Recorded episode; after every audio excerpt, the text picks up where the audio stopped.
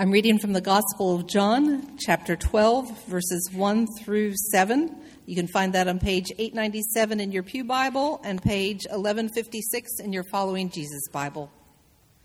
Six days before the Passover, Jesus, therefore, came to Bethany, where Lazarus was, whom Jesus had raised from the dead. So they gave a dinner for him there. Martha served, and Lazarus was one of those reclining with him at table. Mary, therefore, took a pound of expensive ointment made from pure nard and anointed the feet of Jesus and wiped his feet with her hair.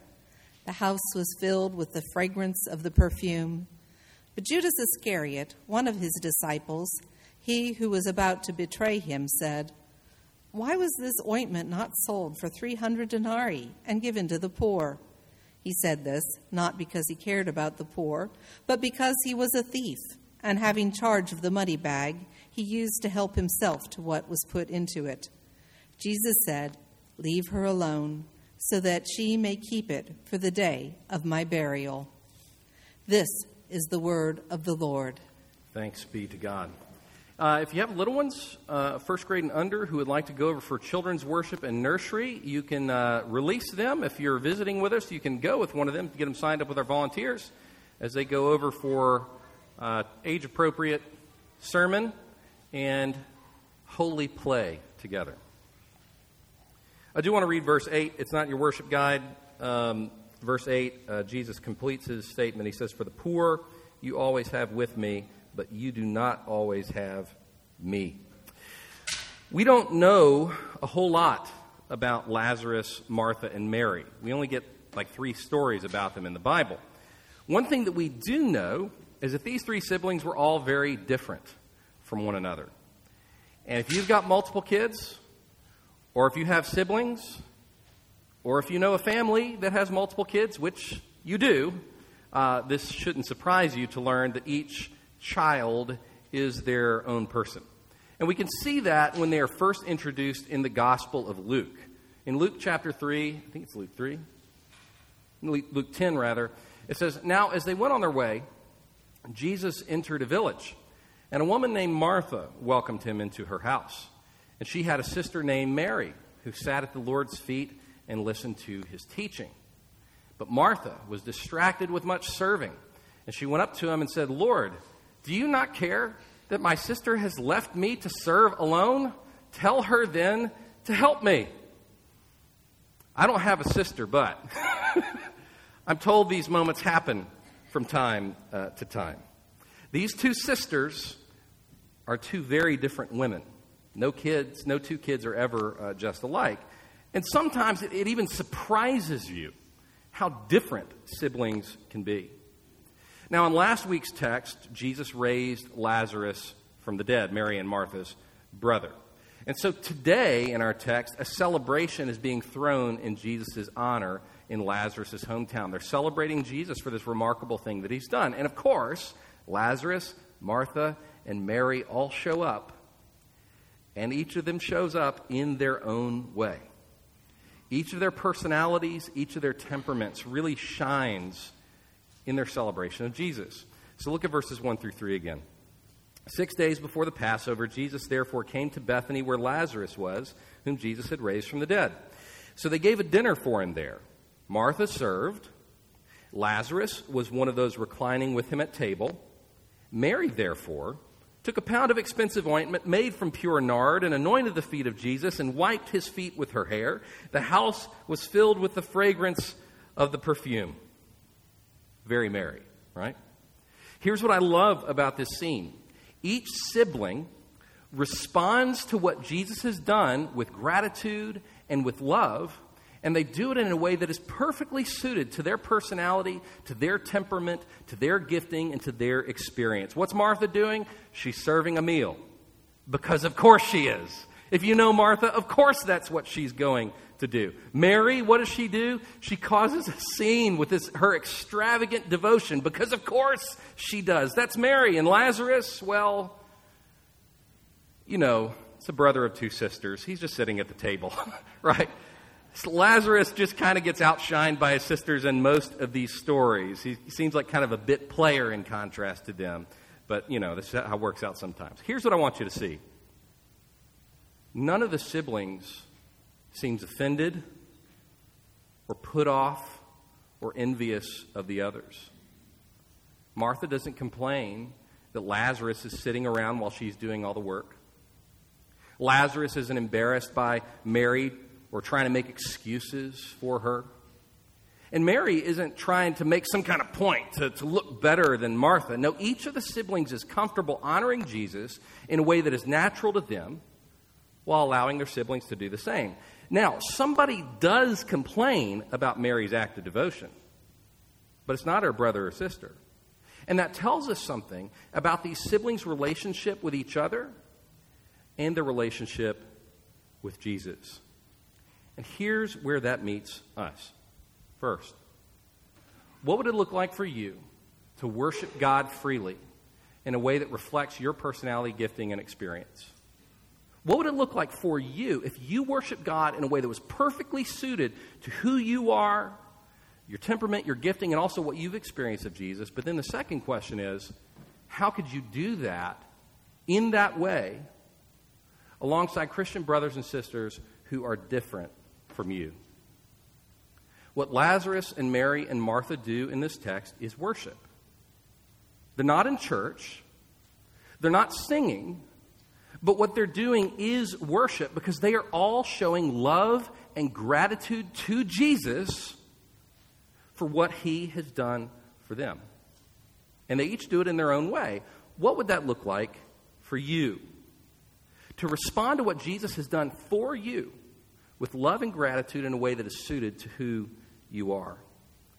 I know I've told this story recently. I can't remember if it was in a sermon or a session meeting or a discipleship group or where. So if you've heard it before, I'm not really sorry. I'm just going to say it again. Nine months ago, um, we were singing a hymn in worship. And as I was listening to the words of the song, I started reflecting on the week that was past, and we dealt with some hard things. And we had seen God show up and provide for me and for my family in some ways that were very meaningful to me and to my family.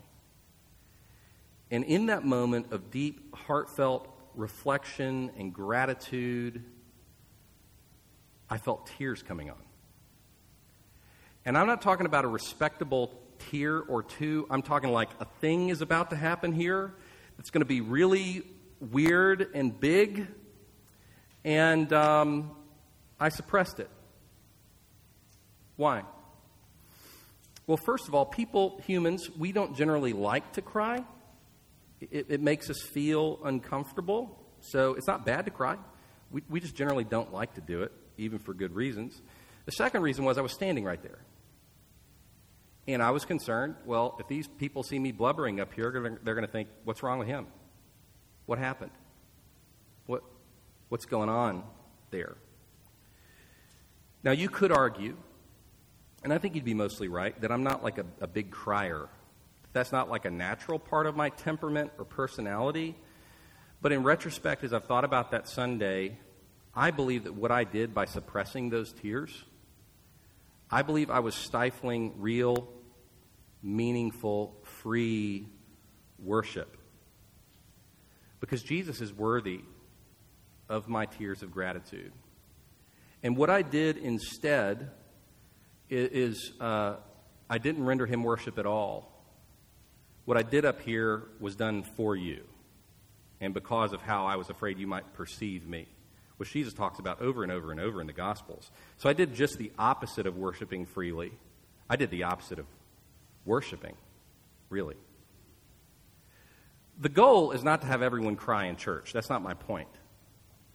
The point is for each of us to be personally engaged with Jesus, for each of us to be actively as we're singing the songs, as we're taking communion, as we're praying together, as we're hearing the scriptures, to be using all of those things to reflect on Him and what He has done, to be really taking this into ourselves and our experience and where we are, and then responding to Jesus with love and gratitude. And as we do so, to add our own voice, to add our own experience to what's happening.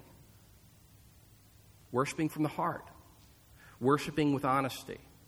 And if we're all doing that, it'll look different for each of us. But how do you do that? How do you worship with freedom? How do you simply take in the songs, the prayers, the scripture, and do business with Jesus in a way that overflows with love and, and gratitude? How do we do that? First, worshiping Jesus freely starts with vulnerability. It starts with vulnerability. So, Lazarus, Martha, and Mary all demonstrated remarkable vulnerability in their relationship with Jesus, especially in the previous chapter. So, if you think back on chapter 11, which we covered in part last week, we see each of them expressing great vulnerability to Jesus. Lazarus, well, he was dead. you don't get much more vulnerable than that. I'm confident that when Lazarus gets to chapter 12, he's got nothing to prove. His only lease on life is Jesus. Everybody knows that without Jesus, Lazarus ain't got nothing. But what about Martha and Mary? How are they vulnerable, honest with Jesus in chapter 11? I mean, they're vulnerable almost to the point of sounding blasphemous.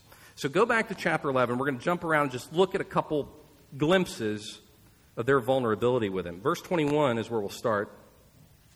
Martha said to Jesus, Lord, if you had been here, my brother would not have died.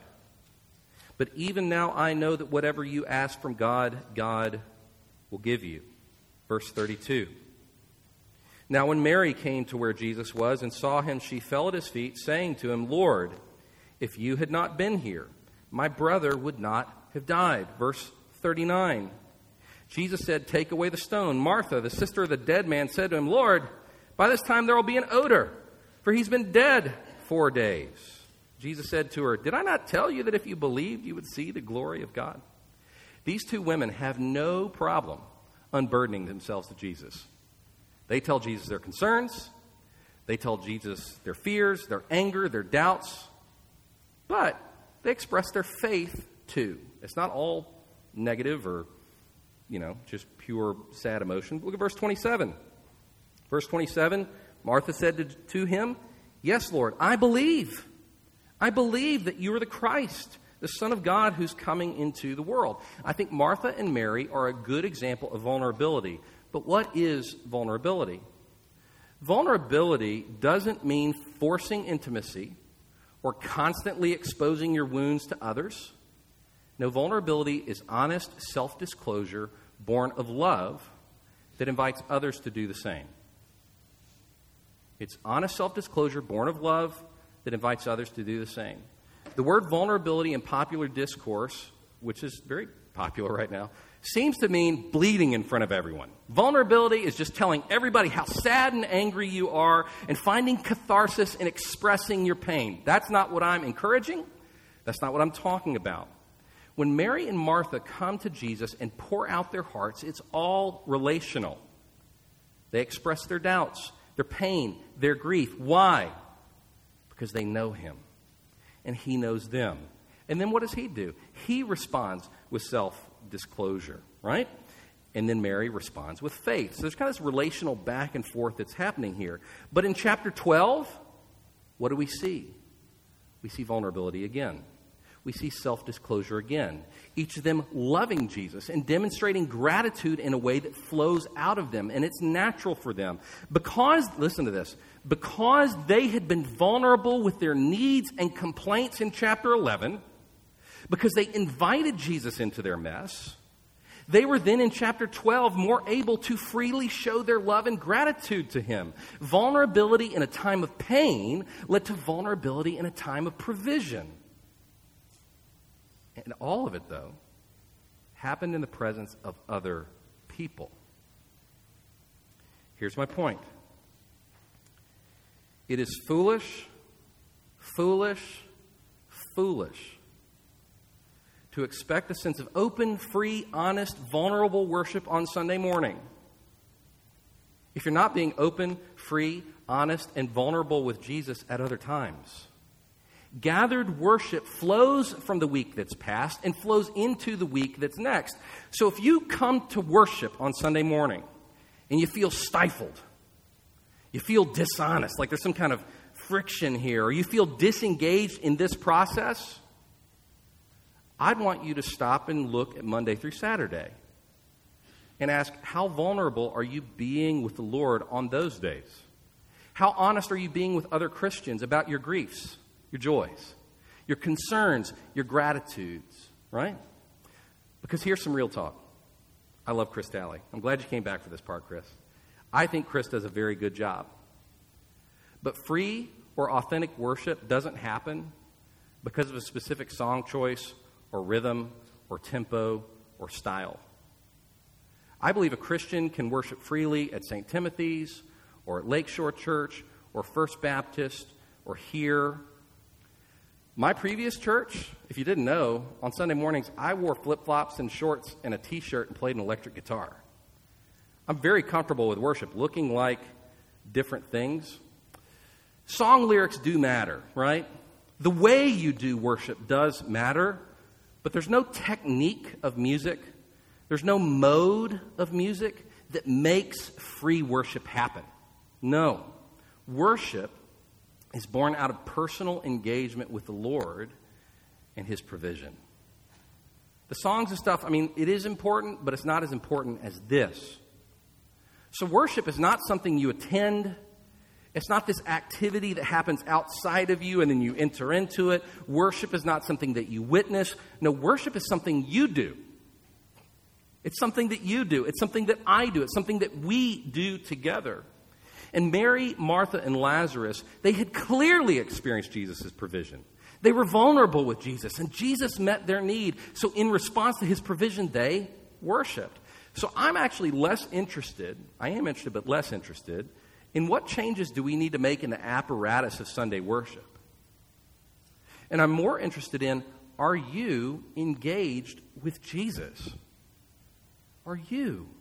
Being open and honest and vulnerable with Him before you ever get to this space. Are you seeing His provision and His beauty on Monday through Saturday?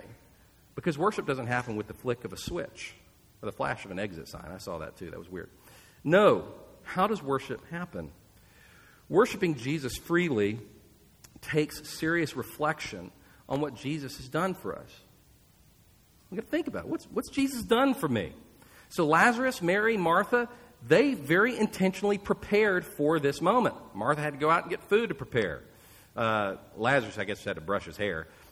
Mary we don't know where she got this flask. This, this perfume was worth like a year's salary. This could be a family heirloom. Maybe she had to have a conversation with her brother and sister about whether they were fine with her breaking it over Jesus and, and anointing him. But there was thought. They were prepared to worship when they get to verse 1 of chapter 12. They're thinking, Jesus has done something so remarkable for me and for my family, something so unthinkable, so powerful, so miraculous, so loving. How can I show my love for him? They thought through how to respond to what Jesus had done. So let me pose four questions for you.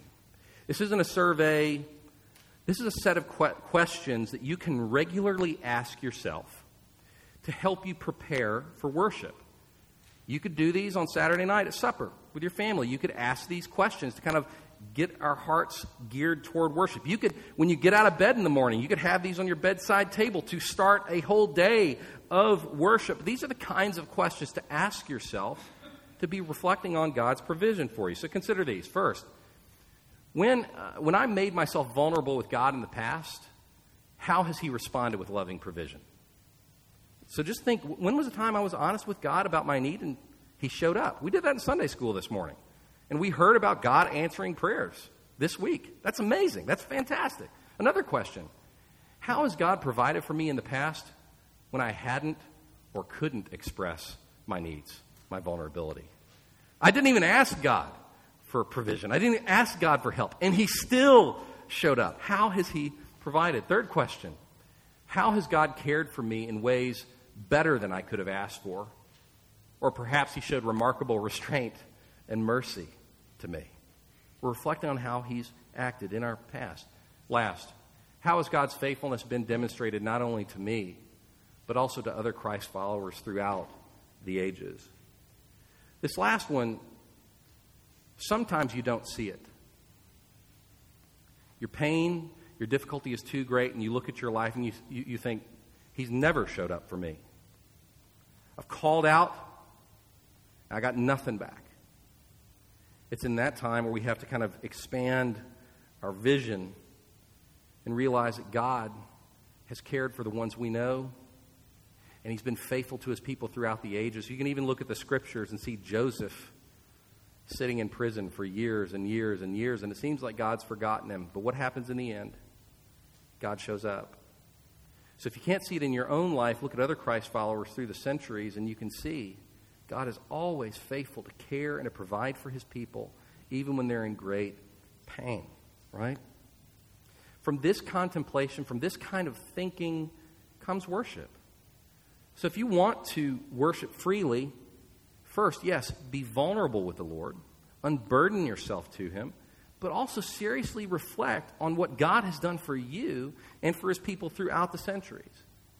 But to what end? What's the point?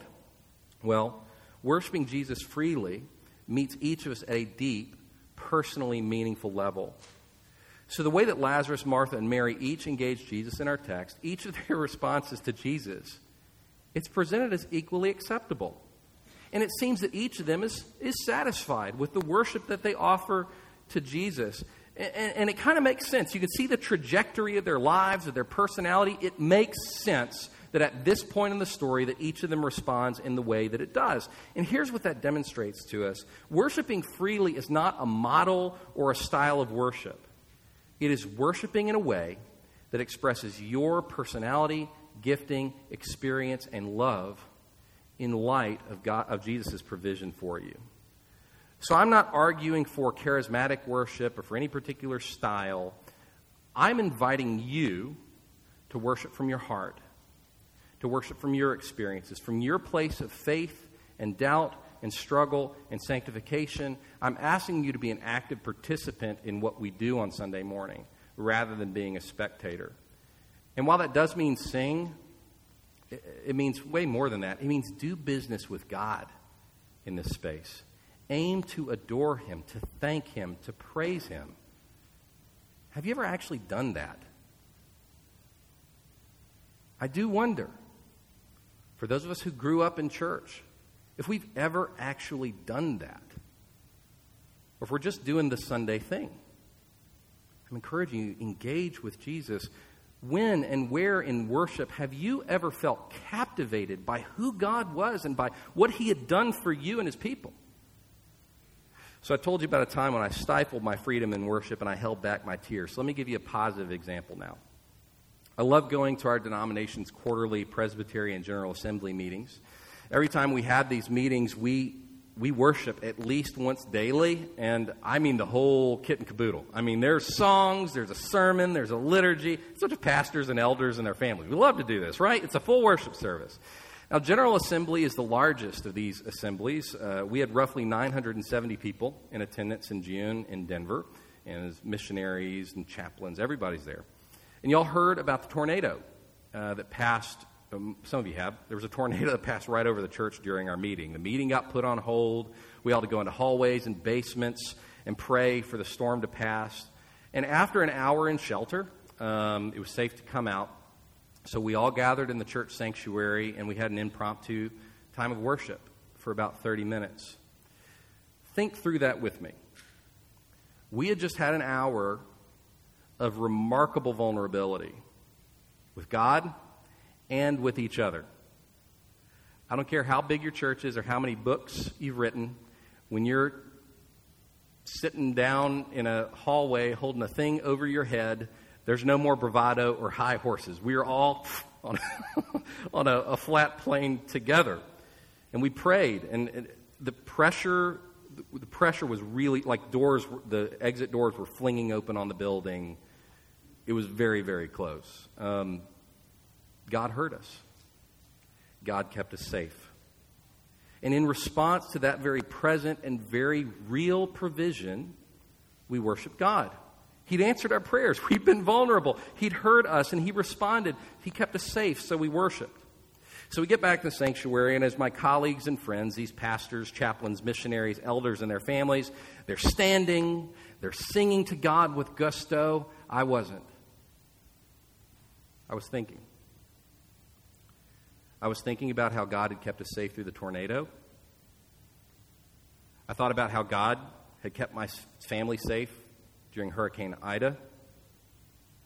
I thought about Liam's health issues over the last year and how God brought us through that very faithfully. I thought about my own struggles with anxiety and worry and control, and how through all these things, God is showing me that I am helpless all the time. And He is faithful all the time. And as I was processing all of that, I sat down. Everyone else was singing, raising their hands, but I sat down, and as I listened to them sing, I heard them singing promises to me. Promises that God had made to me, and promises God had kept to me over and over and over and over. And as I heard them singing the song of God's faithfulness to my family, the songs moved me to tears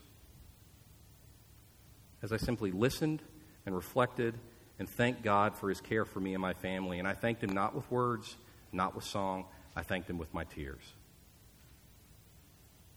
Again, my point is not you should cry and worship. Maybe you should, but I'm not giving you a prescriptive thing that you need to do to make your worship free. I'm inviting you into a lifestyle of vulnerability with God and a regular practice of reflecting on how He's provided for you. If those two things are present alone, if you're being vulnerable with God, with your, we'll get to that other part in a second. If you're being vulnerable with God and you're reflecting on what He's done for you, I would expect that worship would be, begin bubbling up in you. It'd, be, it'd start causing a problem for you. Well, let's talk about that problem. This is a very Presbyterian question. You'll have to forgive me if you didn't grow up Presbyterian. Wouldn't it be chaos if we all gathered on Sunday morning and we were all worshiping freely? I mean, uh, what Lazarus and Martha do in our text is pretty tame, it's pretty manageable, not too exorbitant. Let's look at the effect of Mary's worship on the room and on the people in the room. Verse 3, chapter 12. Mary therefore took a pound of expensive ointment made from pure nard and anointed the feet of Jesus and wiped his feet with her hair. The house was filled it was filled with the fragrance of the perfume. Mary's actions here really pushed the envelope. The freedom and, and exorbitance of her worship literally stunk up the joint. The whole place smelled because of her worship. That smell might distract others while they're trying to spend time with Jesus. This ointment that she poured out on Jesus was worth a year's salary. I can promise you that could be a distraction to others. Do you see what she's just throwing away? The fact that she exposed her hair in public was considered lewd in first century Israel. That could be a distraction or a distraction. To wipe his feet with her hair, you really start to think about it. It's a little suggestive. What's going on between those two? What she did could be considered very scandalous. You know what's interesting? There's only one person distracted by our worship. Who is it? It's Judas. That's right. Listen, there are some things that shouldn't happen in worship. And there are some things that should. That's not the point of this text. While the way we worship does matter, a heart celebrating Jesus' provision creates space for others to worship him freely too. Everybody in that building, except for Judas, had come for one reason it's a party for Jesus. They came to celebrate Jesus. Everybody came for that reason except Judas. And if I came to celebrate Jesus today, and if you came to celebrate Jesus today because of the wonderful things that he has done for us, namely, he died for us, he loves us, and he came back from the dead for our salvation, if we both came to celebrate that same reason, if we came here with that same goal, then that means I can give you a lot of latitude in how you worship him. In fact, we were saved by Jesus so that we would worship together. How does the book end? We're all together all tongues, tribes, and nations worshiping together. And there's going to be a lot of diversity in that moment of worship. At General Assembly, Well, here's, here's the point we need to figure out how to enjoy worshiping alongside someone who's very different from us and who worships in a way that we might find distracting or offensive, right? At General Assembly, nobody came up to me and said, Hey, man, you, uh, you really should have been uh, singing while we were all singing. Or, Hey, why, why were you sitting down when we were all standing up? Likewise, when we worship here, Rich, you can be, get to be my example. I'm not a big raising hands guy. The Bible actually commands us to raise our hands in worship. It commands us to, which makes me think I need to rethink raising my hands in worship. Um, it's not really natural to me, to my temperament, my gifting, my experience, all that. But Rich likes to raise his hands. I've seen him do it. He's done it up here on the stage before. That's why I can call him out.